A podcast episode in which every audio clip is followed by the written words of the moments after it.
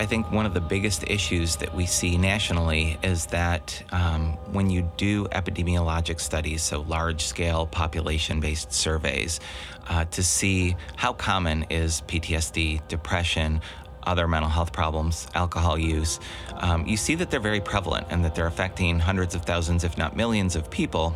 And yet, when you ask them whether they're getting help for those problems, many of them are not.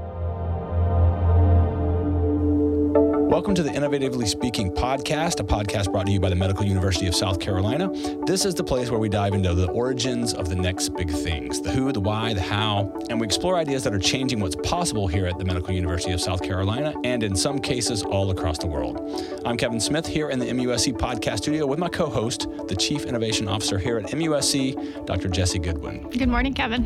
All right, Jesse, we've got, we're going to be talking about bouncing back today. Now, I'd say in a difficult situation, bouncing back is always the best option. But what about bouncing back after something big like trauma or disaster? What, how, do, how do we handle that? That's what we're going to be talking about today.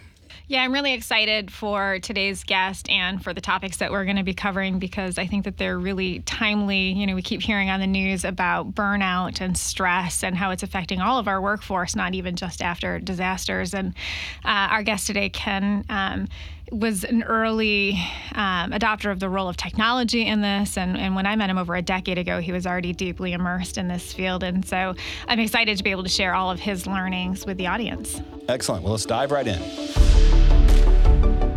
Ken Ruggiero, welcome to the MUSC podcast studios. Thank you. Ken is, uh, let me read off some of your credits here. You are a licensed clinical psychologist, you're the professor of nursing and psychiatry here at MUSC, and you also direct the Technology Application Center for Healthful Lifestyles. Is that correct? That's all correct. That's yes. a lot of stuff. well, let's start with a quote um, that, that I found f- from doing some research. Um, it says this Annually, post traumatic stress disorder, depression, or both develop in the first year after injury in more than 400,000 adults treated in U.S. trauma centers. That's a sobering statistic. Can you talk a little bit about, about that?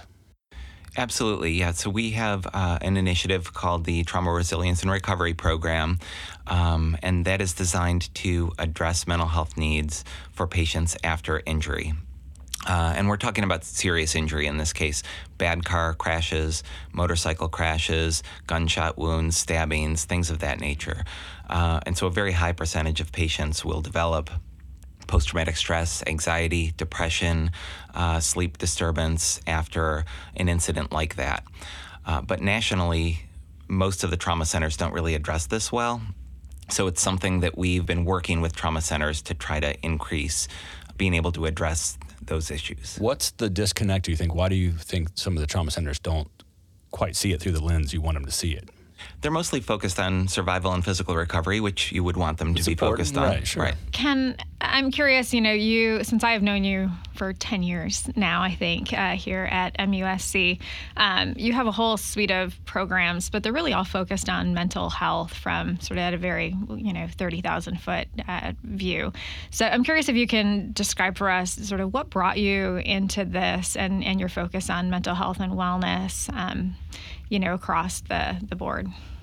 Well, I'm a clinical psychologist by training, so a lot of my training was in trauma and post traumatic stress uh, to begin with. And so I came here to the National Crime Victims Research and Treatment Center initially within psychiatry, uh, and there's a lot of expertise in the trauma and mental health field there. So we did a lot of research to try to explore risk factors for post traumatic stress, depression. Some work was being done by Heidi Resnick to uh, develop a video based educational intervention to try to reduce risk for PTSD and depression after sexual assault. Um, we, we saw that there were some positive impacts from that work, and that was around the time of uh, the internet starting to be more widespread. And so we decided maybe there's an opportunity to get information out to the general public when large scale incidents occur or when traumatic injury occurs so that we can make it more accessible. The goal really is to increase accessibility and increase quality of care for patients who develop mental health problems after trauma. A lot of your work and part of your directorship, you know, surrounds the use of technology in sort of your approach to uh, identifying and then offering interventions for these patients. Uh, can you talk a little bit about the pain point that you saw that led to the need to incorporate technology as part of your approach? Absolutely. I think I think one of the biggest issues that we see nationally is that um, when you do large scale population based surveys uh, to see how common is PTSD, depression, other mental health problems, alcohol use, um, you see that they're very prevalent and that they're affecting hundreds of thousands, if not millions, of people. And yet, when you ask them whether they're getting help for those problems, many of them are not. Um, in fact, more than half of people who develop anxiety or, or mood disorders don't get help, uh, and those who do wait an average of nine years. Um, and so, when we ask them why they're not getting help, some of them just don't know how to navigate the system. Uh, you know, there are a lot of access barriers, there's stigma, you know, and so uh, I think 42% of a survey that we did said that they would rather address the problem on their own. That doesn't mean that they wouldn't use the help of an app or technology to help them do that, um, but uh, but you can see that there's a lot of resistance and a lot of lack of awareness of how to access services, and so the idea of using technology was really geared toward trying to improve access of evidence-based solutions to the patients who need them but might not go to a healthcare system to receive those formal services. Well, speaking of stigma, um, sometimes there's a stigma around medication. Um, I think people struggle with being on a drug for anxiety. Um, but uh, but technology, I mean, everyone has their phone in their pocket typically. Um, so, do you find that the the technology is more accessible for people who maybe have some hesitancy? Great question. Absolutely. I do think that it's more accessible. Um, I think that is a way to get a foot in the door. However, I also think there are limitations to technology. So, some of the things that we've seen uh, when we uh, uh, create an app uh, as a standalone intervention, and we've done this with an app called Bounce Back Now for disaster survivors. Um, we have found that it does move the needle with regard to symptoms of anxiety and depression, meaning that people do have some benefit, but they don't get anywhere near the same level of benefit as they would get from formal treatment uh, or probably medication based treatment as well. Um, so it's it, the way that we think about technology is that it should be embedded within the broader healthcare system that patients should have access to technology and technology based solutions, but that probably shouldn't be the only place that they go for the help that they need when they have high levels of clinical problems. So, Ken, you mentioned uh, your program Bounce Back Now, um, and that's how we opened the show was talking about the need to bounce back after you know significant events. Can you describe what Bounce Back Now is? So, the fundamental principles of what it entails, and then how it's rolled out this work started after the September 11th terrorist attacks and after some work that Heidi Resnick, as I mentioned earlier, had done uh, in the emergency room with sexual assault survivors. Um, we really just tested for feasibility some basic education on the web um, to try to increase people's awareness of mental health problems that can happen after disasters and so we put some things on the web, feasibility tested them, and then since then have developed uh, a much bigger web based platform uh, for adolescents after disasters, which we found to be helpful for anxiety and depression. Uh, and more recently, we created the app called Bounce Back Now that we tested with adults affected by five different hurricanes in 2017 and 2018 and saw that. Um, we were able to reduce risk for post traumatic stress and depression. But the basic principles uh, of the app, uh, as they are right now, we're really uh, focused on evidence based approaches. So, you know, there are plenty of treatments out there that are pretty complicated, and you really can't do them without a mental health provider. But there are others that are actually very straightforward and simple to use, things like behavioral activation. And behavioral activation, broken down into its basic elements, really is increasing fun and functional activities in a structured way, you know, scheduling more fun and functional activities, identifying what your values are and picking activities with, that fall within those values and increasing them over time and tracking them and seeing how they affect your mood. So those are those are some of the basic elements of Bounce Back Now. And all that is embedded in the app itself? Correct, yes. That's fantastic. And what, let's talk about access to that app and, and how people can get a hold of it? It's uh, widely available. It's on iOS and Android, uh, so anybody can download it free. Um, and it is also about to be released in Spanish as well. Uh, it will be called Palente Hoy. That's fantastic. So when when individuals use these, Ken how much um, behind the scenes support from a provider? Um, broadly defined, uh, is required? Are these standalone where they download it and just move through the activities themselves, or is there some type of data collection feedback that's going on behind the scenes that's kind of guiding their process through use of the app over time? Great question. So the the right now it's available but not embedded within a broader healthcare system. And this is partly why I said earlier that we need to, because we just completed the research uh, and we just launched the app. Um, and so this work is sort of fresh and we're just learning from it now. And that's why, that's one of the reasons we've concluded that uh, it, we, we can have benefit but not major benefit at the level of, you know, uh, addressing clinical diagnoses. And so some of the next steps in this work are to find ways to embed this within the broader healthcare network. So, for example, um, working with Red Cross, working with other disaster response agencies to make sure that this is just one tool in the toolkit, but that this is not seen as a standalone solution. Um, we also plan to take Bounce Back Now and adapt it, uh, probably for use with traumatic injury patients, to see if that's one step on the way, especially for patients who screen positive for anxiety and mood disorders 30 days post injury, but aren't ready for treatment. You know, maybe this is something that can get their feet wet, get them get, build some momentum, uh, increase their understanding of uh, what healthcare solutions look like in the mental health realm and then maybe increase their likelihood and acceptability of, of treatment down the road when it's offered to them in a more formal way if they continue to need it. So, so we, uh, so our plan really is to f- use a solution like Bounce Back Now and find a place uh, in, in, a stepped care model within a healthcare system that it can be implemented and adapted for a wide range of populations. Can we drill down a little bit more on maybe the symptoms of PTSD? Can, maybe someone's listening right now who's thinking, oh, I know someone who's been through a tough time. How, how, do, how can I help them identify some of these things? I think a lot of people live with this and don't even really realize how it's affecting them. Can you maybe open up on that a little bit? Sure. Uh, some examples of post-traumatic stress symptoms. Uh, so first of all, there's there's usually some sort of major life event, and a lot of times uh, there's life threat uh, as part of that. Somebody thought feared that they would die in a situation, uh, and over time, you know, there are a wide range of symptoms that can develop. Some of the more common ones are avoidance. So avoidance of people, places, uh, things, even conversations that remind people of an incident. And Another is hyperarousal. So when you encounter situations that remind you of the incident, it might raise your uh, anxiety level in the moment, distress level in the moment, your heart rate, things like that. You might start sweating. Um, sleep disturbance and le- loss of concentration is another issue that often affects people. So those those are a few examples.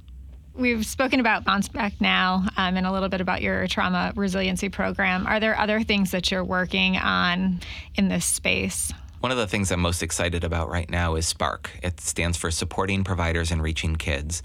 I, I mentioned earlier that we've been working on a lot of apps and web based platforms to try to increase access to care, but this is a quality of care initiative. When you look at the community mental health service agencies that provide services to kids. A lot of these providers are juggling 90 kids on their caseloads, uh, meaning, you know, they only have 40 hours in a week, and usually a therapy session is an hour long. So I don't know how you juggle 90 families on a caseload. Um, usually, treatment is once a week for an hour. Um, so uh, that means that kids probably aren't getting all the help that they need, and also that these providers are stretched too thin. And we see that there's a lot of burnout, there's a lot of stress among the providers, um, and they, they can't be reasonably expected to be expert in 30 different treatments, uh, which they kind of are asked to do. And so, one of the things that we wanted to do uh, to make therapy a little bit more interesting for kids, but also easier for providers to do, was to build a collection of games and activities that are designed to help providers deliver a specific type of mental health treatment. This one is called trauma focused cognitive behavioral treatment.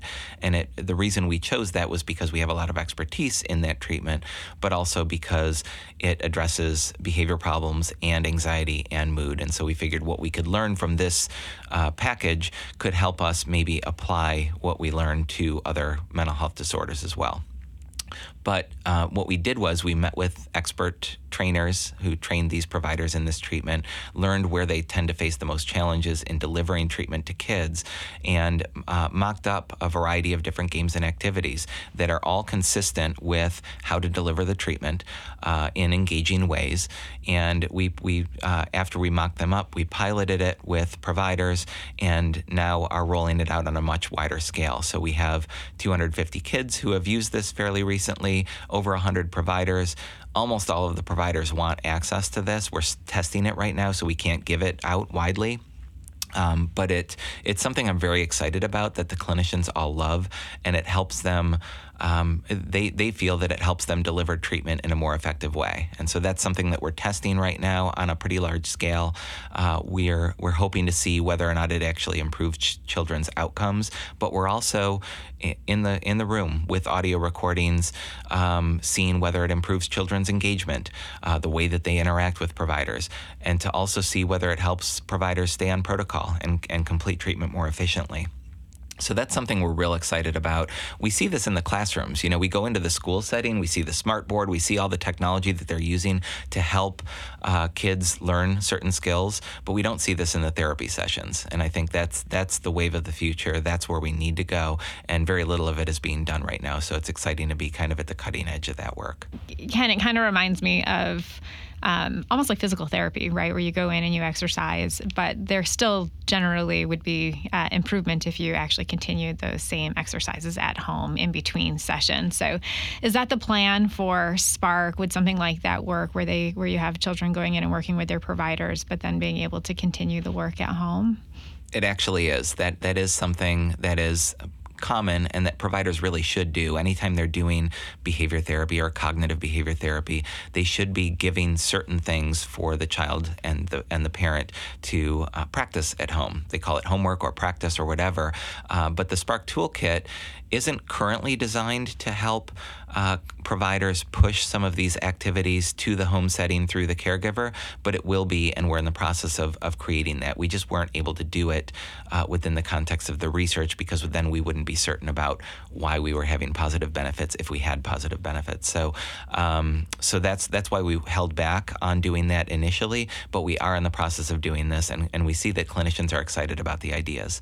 I think it's exciting both what you're doing from a technology perspective in the session, um, just you know thinking about my own kids and how sort of addicted they are to being able to do things that are technology based and then also the idea of being able to for that cohort of, of kids that need help um, make their homework technology based since they all want to be on their ipads or iphones anyways if you can start to make some of that time more productive um, and beneficial for them i think is pretty exciting for for your future versions of this. Exactly. And, and there's actually one other issue that sometimes affects clinicians serving families in school based settings is that they don't see the caregiver often enough.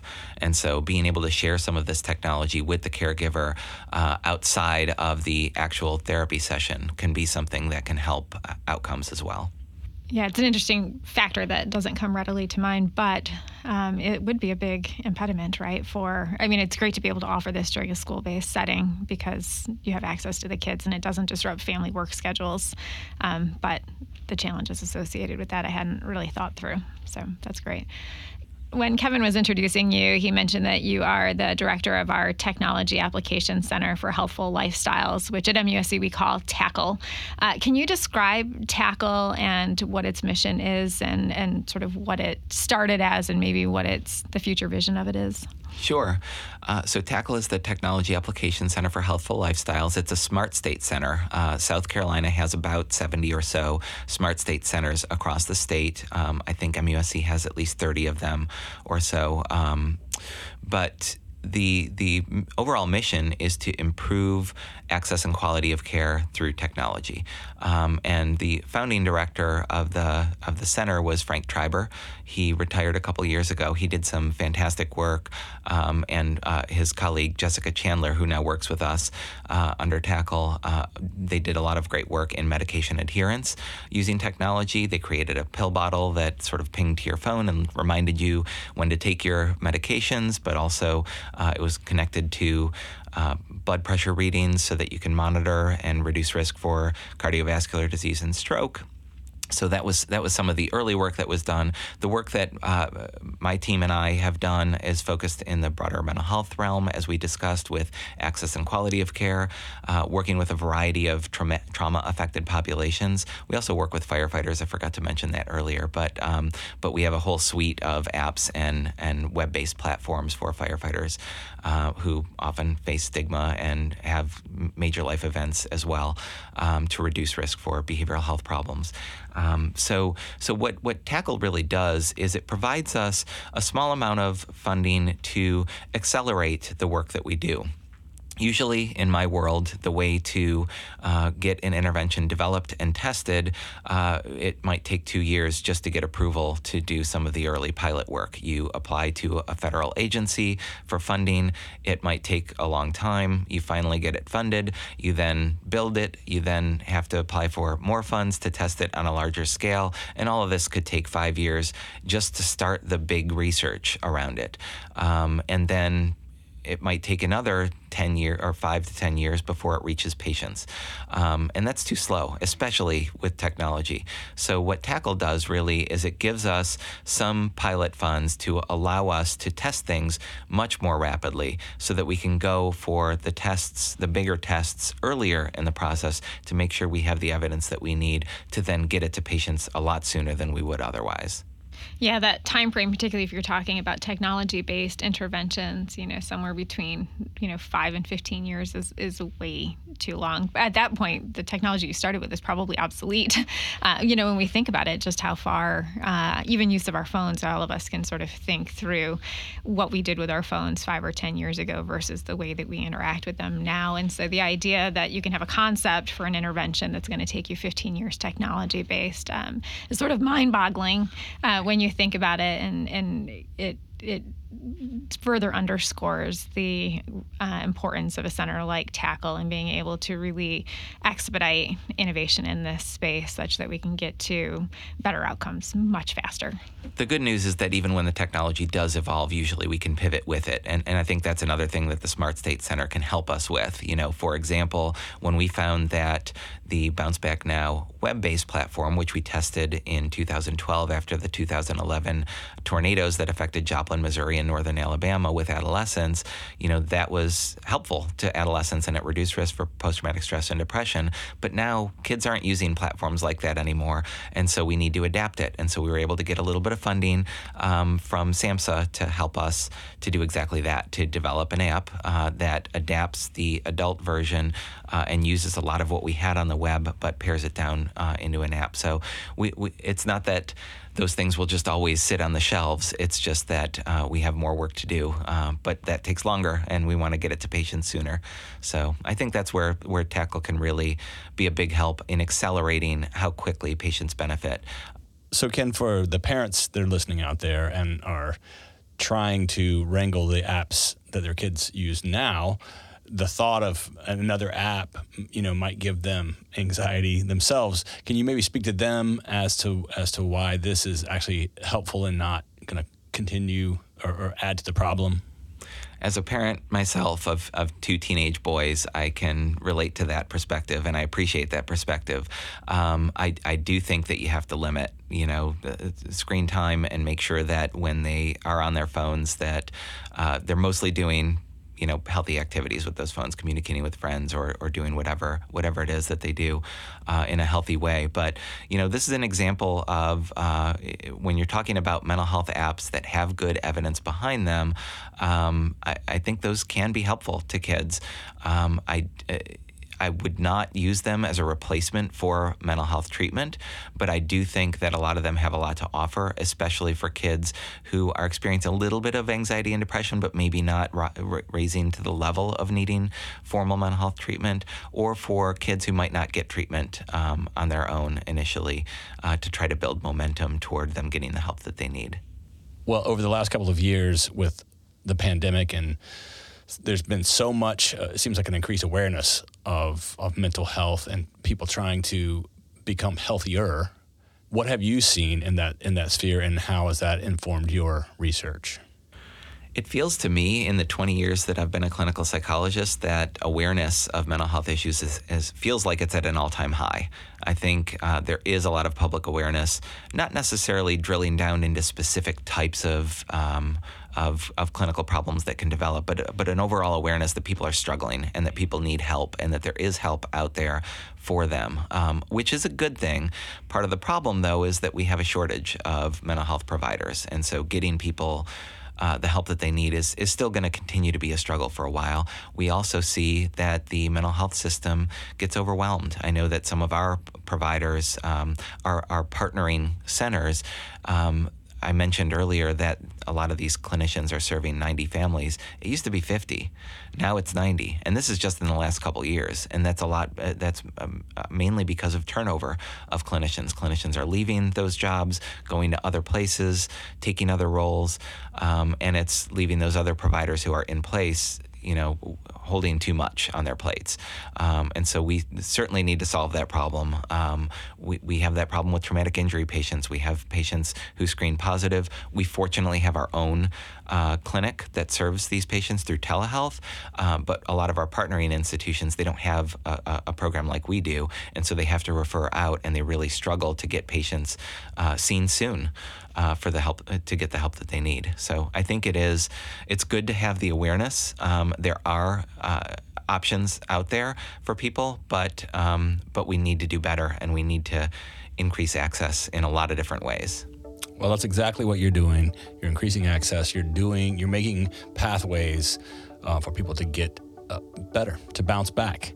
And we thank you so much. And that's that's what we are all about here at this podcast is innovation, and you are you're leading that. And so we appreciate you spending time with us here today, and uh, we wish you all the best. I enjoyed the conversation. Thank you. Thank you. You've been listening to the Innovatively Speaking podcast with the Medical University of South Carolina.